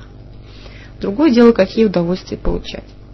Так вот, для того, чтобы избавиться от какой-то привычки, которая вызывает у вас удовольствие на самом деле, но вредит вам, да, например, тяга к сладкому или курение, нужно заменить эту привычку на другую, но только полезную. Другого пути нет – вы можете бросать курить сотни раз, как это делал Марк Твен каждый день. Вы можете бросать есть сладкое, вы все равно вернетесь к этому, потому что это вам нравится. А то, что нравится, человек все-таки будет делать. Так вот, нужно заменить эту привычку на что-то другое. Вот, например, если вы едите все время сладкое, нужно заменить эту привычку на что-то более полезное для вас, но не менее приятное. То есть нужно найти какое-то занятие для себя, э, такое, которое бы приносило вам удовольствие. Вот очень часто люди, которые бросают курить, они поправляются. Почему? Потому что они заменяют одну привычку приятную на другую. Они начинают вместо курения есть. Да? Вот это как раз э, тот самый случай, когда одна привычка просто заменяется на другую. Человек бросает курить, но начинает есть. Вы должны придумать какую-то полезную привычку, которую вы хотите обрести, которая будет обязательно доставлять вам удовольствие, и тогда вы сможете ее заменить. В течение 21 дня необходимо заменять старую привычку на новую для того, чтобы выработалась новая привычка. И если вы это сделаете в течение 40 дней, то уже совершенно точно вы избавитесь от старой зависимости. Вот то, что касается, например, на примере опозданий, могу сказать. Вот привычка опаздывать. Я уже сказала, что человек опаздывает для того, чтобы привлечь к себе внимание. Ему нужно внимание со стороны, внимание публики. То есть, если человек опоздал, все, естественно, на него смотрят. Итак, для того, чтобы перестать опаздывать, нужно найти какой-то способ привлекать к себе внимание другой, приятный. Например, записаться в театральный кружок, я не знаю, петь караоке где-то там в клубах и так далее. То есть выбрать что-то такое, что приносило бы вам удовольствие и при этом привлекало внимание. Вот. Что касается тяги к сладкому, а, здесь, конечно, достаточно сложно заменить эту привычку. И на самом деле это не привычка, а глубокая психологическая проблема. И как раз об этом мы а, будем говорить в курсе похудей, а, постройнейка. Это не привычка. Вот. Ну, так не реагировать эмоционально. Так, вопрос. Я волнуюсь за кошек. В этом году одна из кошек упала с балкона, другая упала, кошки падали. Так, что мне делать, чтобы я не волновалась за них? А, я так понимаю, что кошки остались живы. Нужно порадоваться за то, что кошки остались живы, это раз. А во-вторых, что мне делать, чтобы я не волновалась? Вот а, это очень распространенный вопрос. Что мне делать? Нужно взять ответственность за свои эмоции на себя. А, вот когда я начинала работать с эмоциями, первым упражнением моим было так, такое упражнение. А, нужно осознать, что вы в данный момент волнуетесь и сказать себе вслух «я волнуюсь». И полностью прочувствовать свою эмоцию а затем сказать себе «я хозяйка своих эмоций». Хочу – буду волноваться, хочу – не буду. И дать себе время, например, я волнуюсь еще 15 минут. После 15 минут я больше не волнуюсь. Вы хозяйка своих эмоций. И никто вам это волнение в голову не вкладывает. Вы сами это делаете, и вы сами вправе это отменить. Как со злыми людьми общаться – со злыми людьми общаться не нужно. Дело в том, что если вам попадаются злые люди, а, это значит, что внутри у вас накопилось очень много агрессии. Вот. Я, например, в своей жизни последние несколько лет вообще не встречалась со злыми людьми. А раньше довольно часто. Обозленными. Я понимаю, Лайда, о чем вы говорите. Для того, чтобы не общаться со злыми людьми, нужно работать над своими эмоциями. Человек, который очень часто подавляет в себе гнев – натыкается на этот гнев извне. То есть, когда вы давите в себе какие-либо эмоции, эти эмоции проявляются со стороны. То есть вы ведете себя прилично, не злитесь, но из-за этого, например, натыкаетесь на хамство на улице, да, или какие-то выпады агрессивные дома, все это потому, что вы не справились со своими эмоциями, затолкали их внутрь, и вот они, пожалуйста, проявились в вашем внешнем мире. Потому что все, что внутри, то у нас происходит и снаружи. А, что касается общения, в такой момент есть одно хорошее упражнение. Оно очень действенное, очень простое. Когда э, на вас нападает, нужно мысленно трижды сказать мысленно человеку «соблюдай мир». Но сказать это нужно, естественно, спокойно, внутренне. А, и тогда человек очень быстро успокаивается. И как если я испытываю гнев себя вести, чтобы не подавить? Вот, не будешь кричать, вот, очень хороший пример. Итак, давайте вот мы как раз на примере Лайды разберем по поводу соответствия своим собственным ожиданиям о себе. А почему, скажите мне, вот напишите, Лайда, почему вы не можете кричать на улице, если вам хочется? Если вам нахамили, почему вы не можете нахамить в ответ? Почему?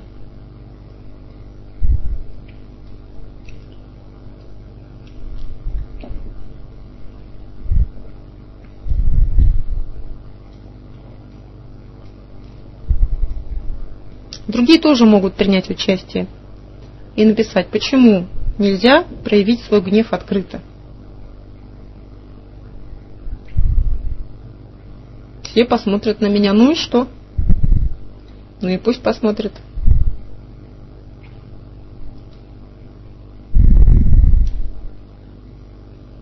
Что вам с того, что на вас посмотрят? Все посмотрят на вас и подумают о вас плохо, да? И этот человек начнет еще больше обзываться. Ну, с человеком, который находится в гневе, я, я уже сказал, лучше вообще не общаться, прекратить разговор, уйти.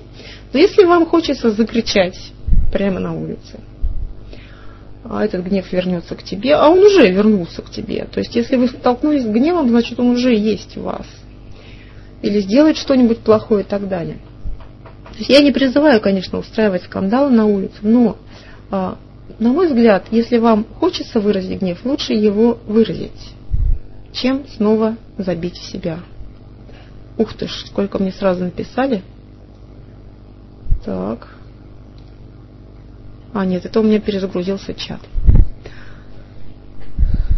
Дело не в проявлении, а в вине за то, что эта эмоция у меня возникла. Да, вот мы как раз возвращаемся к разговору о ожиданиях, о том, какими вы должны быть.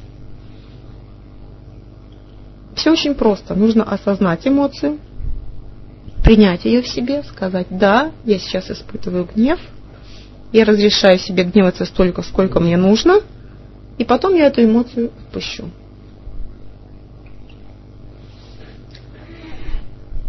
Еще есть вопросы?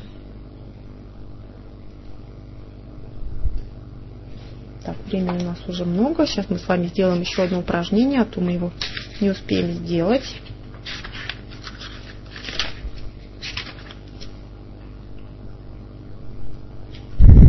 Вот как раз по поводу а, того, что вы должны.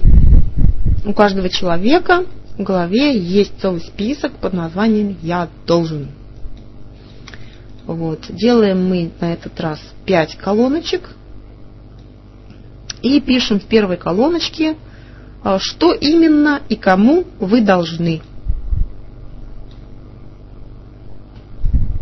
Так, а я дерусь со своей больной мамой, что делать? А, птичка, боюсь, что я в рамках э, семинара не смогу ответить на ваш вопрос – вот, можете прийти на форум, обсудить. Сейчас я, кстати, дам вам адрес моего форума «Скорая ангельская помощь», а, где я консультирую по любым вопросам, где я бываю ежедневно. И вы можете там задавать вопросы. И там помимо меня есть масса интересных людей – Так, мы сейчас делаем упражнение. Так, вопросы мы закончили. Я вам кинула ссылку на форум, сохраните. Вам пригодится, там очень много полезной информации. Так, итак, в первой колонке, что именно и кому вы должны?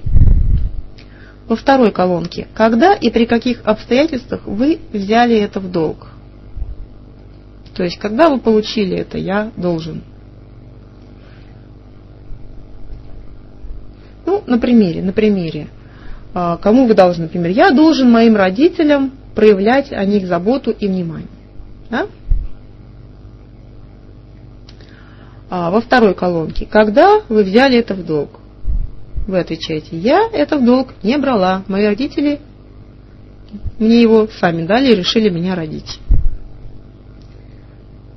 Да? Ну, то есть вы отвечаете свое. Я просто объясняю на примере.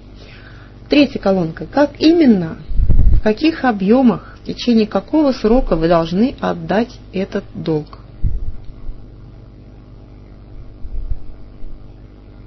То есть как именно, в каких объемах, в течение какого срока вы должны отдать этот долг.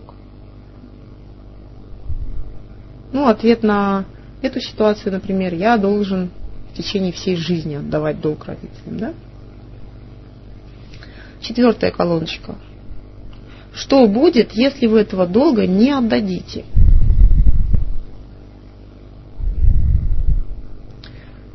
А птичка долг у каждого свой.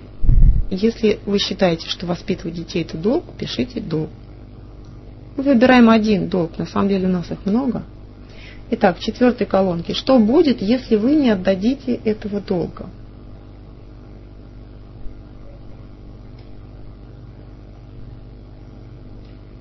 И в пятой колоночке. Если вы сейчас отдаете этот долг, удается ли вам чувствовать себя свободнее и счастливее?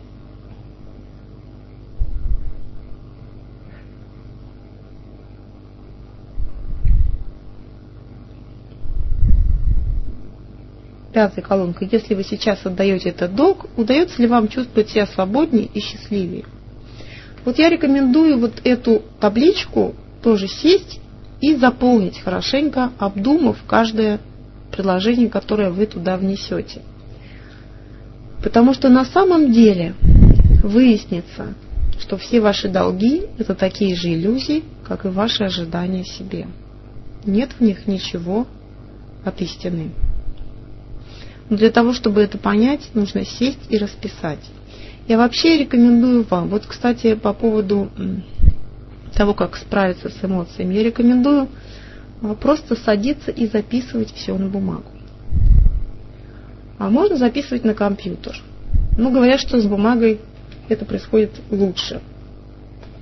Когда вы просто выливаете все ежедневно в свой дневник, вы уже учитесь работать со своими эмоциями. И кроме того, когда человек ведет дневник ежедневно, он как раз-таки может себя самого сравнить с собой прошлым. Это очень важно. И провести разные аналогии, посмотреть, какие именно события, какие эмоции у вас вызывают, какие люди, что у вас вызывают. То есть вы имеете таким образом материал для анализа. Так, отдаете это окончательно ежедневно и постоянно. Это ежедневно и постоянно.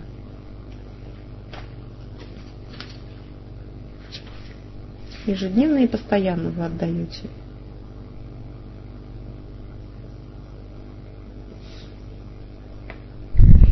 Так, я жду еще вопросы.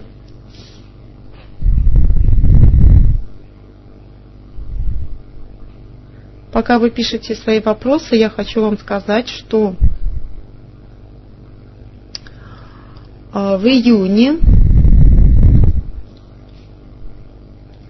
примерно с 11 июня а, я собираюсь провести тренинг в Египте, выездной. Сейчас я вам дам ссылочку на него. А, это будет поездка на 9 ночей 10 дней в Хургаду, пятизвездочный отель. Там соберется, я надеюсь, теплая компания единомышленников. И там я буду проводить серию мини-тренингов, то есть таких облегченных тренингов, потому что все-таки это отдых, все-таки море, все расслабленные, мозги расплавленные и так далее. Но все равно просто съездить на море и съездить на море в компании единомышленников и позаниматься духовным развитием и личностным ростом, я считаю, что это очень-очень интересно. И я очень рекомендую тем, кто еще не знает об этом тренинге, обязательно посмотреть страничку и записаться, потому что времени осталось у нас не так много, а места у нас осталось тоже немного. Вот, и я думаю, что это будет очень-очень интересно. Сами понимаете, личное общение. Вот, всем, кто запишется до 15 числа, я дарю свою личную консультацию там, в Египте. Либо, а, кто не захочет консультацию, мы подарим фотосессию. У меня любимый человек, профессиональный фотограф.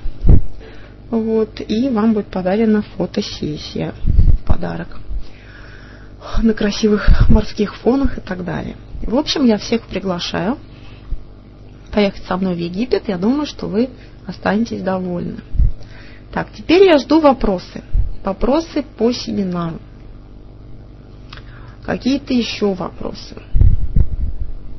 Так, вот здесь вот я вижу еще вопрос. Так, как думаете об окружающих людях и вообще о людях, чтобы не разочароваться, не бояться их мнения, чтобы не принимать от них негативное влияние, чтобы не быть самоуверенной, и не быть наивной, и не быть альтуристом. Вот, Лайда, у вас так много ожиданий о самой себе, что вы просто живете среди огромного количества мелких, крупных и очень крупных заборов, которые вы построили вокруг себя.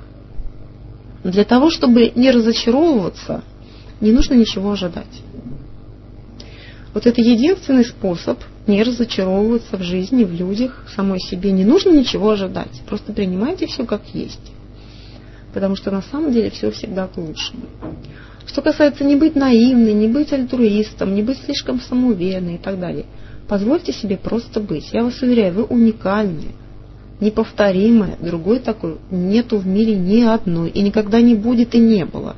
Так зачем же вы хотите себя так сильно изменить и подогнать под какие-то рамки? Позвольте сегодня быть наивной, а завтра самоуверенной, а послезавтра альтруисткой. Почему нет? Кто вам мешает быть просто собой? Зачем вам это нужно, все вот эти заборы? Снесите их. и живите свободно. Вот. Это, конечно, очень трудно сделать после одного тренинга, поэтому я очень-очень рекомендую всем а, девочкам, по крайней мере, кто меня сегодня слушал, приобрести мой семинар «Полюби себя сама, остальные подтянутся».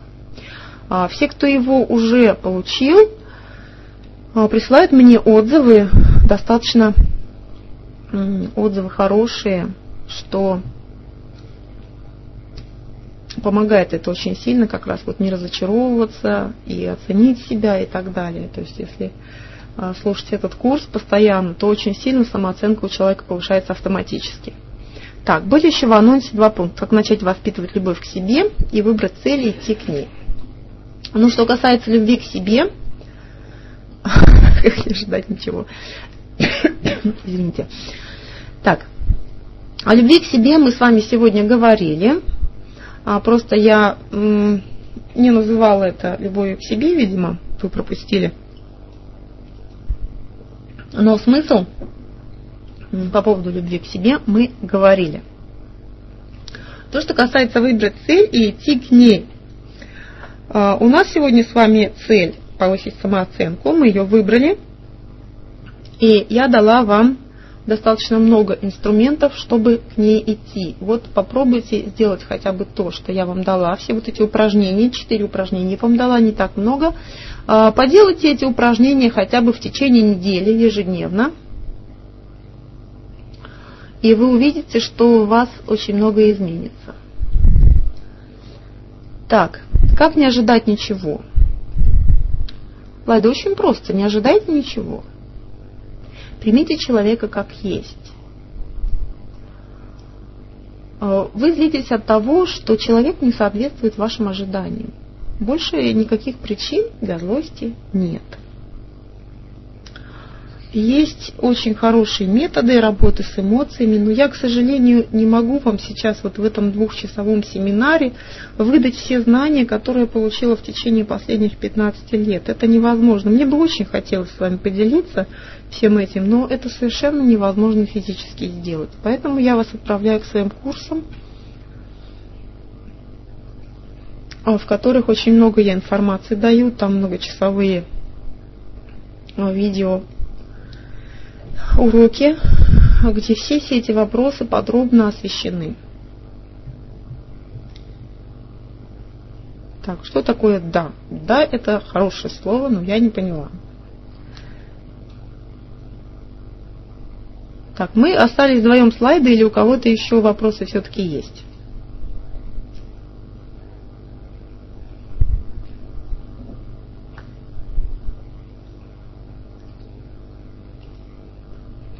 Потому что уже 9 а, часов. Мы сейчас с вами заканчиваем уже через 5 минут. Я жду вопросов все ваши.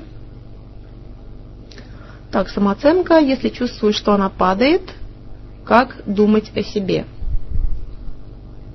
Нужно думать о себе хорошо, Лайда. Нужно думать, что вы уникальная, вы неповторимая, вы такая, как есть, и вы принимаете себя как есть. А, кроме того, можно просто думать «я хорошая», «я любимая», повторять эту фразу как молитву много-много-много раз, и в конце концов ваша самооценка повысится. Называется аффирмацией. Старинный способ. Так, ну, наверное, мы с вами будем уже прощаться. Я благодарю вас за то, что вы пришли на мой вебинар. Я надеюсь, что вам понравилось, хотя он был несколько путанный, потому что это первый вебинар на этой площадке который я проводила. А, я еще хочу вам сказать, что а, если завтра соберется достаточное количество людей, это значит больше, чем 5 человек, а, то завтра в это же время я проведу вебинар «Как найти свою половину». Это будут практические упражнения и теория по поводу того, как избавиться от одиночества, как найти свою половинку в жизни, как устроить свою личную жизнь. Этот вебинар будет платным, он тоже есть на этом сайте, вы можете его найти, он будет завтра. А, стоит он 600 рублей, и там, по-моему, еще комиссия этого сайта, то есть 600, 660 рублей, по-моему, там цена стоит. А, значит, если кто-то хочет участвовать в этом вебинаре, то заявку нужно подать уже сегодня, потому что завтра до трех часов дня я приму решение, будет ли этот вебинар. А, я думаю, что это будет очень интересно для всех, у кого проблемы в личной жизни, так что я приглашаю.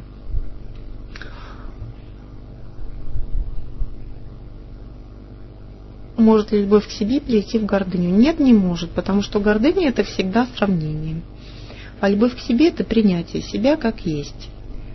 А когда человек мучается гордыней, он всегда сравнивает. Я лучше других, или я хуже других, это тоже гордыня только другая сторона. А когда человек любит себя, он просто любит себя таким, какой он есть, не сравнивая ни с кем, кроме себя. И, соответственно, относится и к другим людям хорошо. Да, я вас тоже всех благодарю. Спасибо вам за спасибо. Всех благодарю за участие. Едем все в Египет. Замечательно. Буду рада всех видеть в Египте. А, пожалуйста, все, кто хочет поехать в Египет, сейчас я дам вам э, адрес своей электронной почты.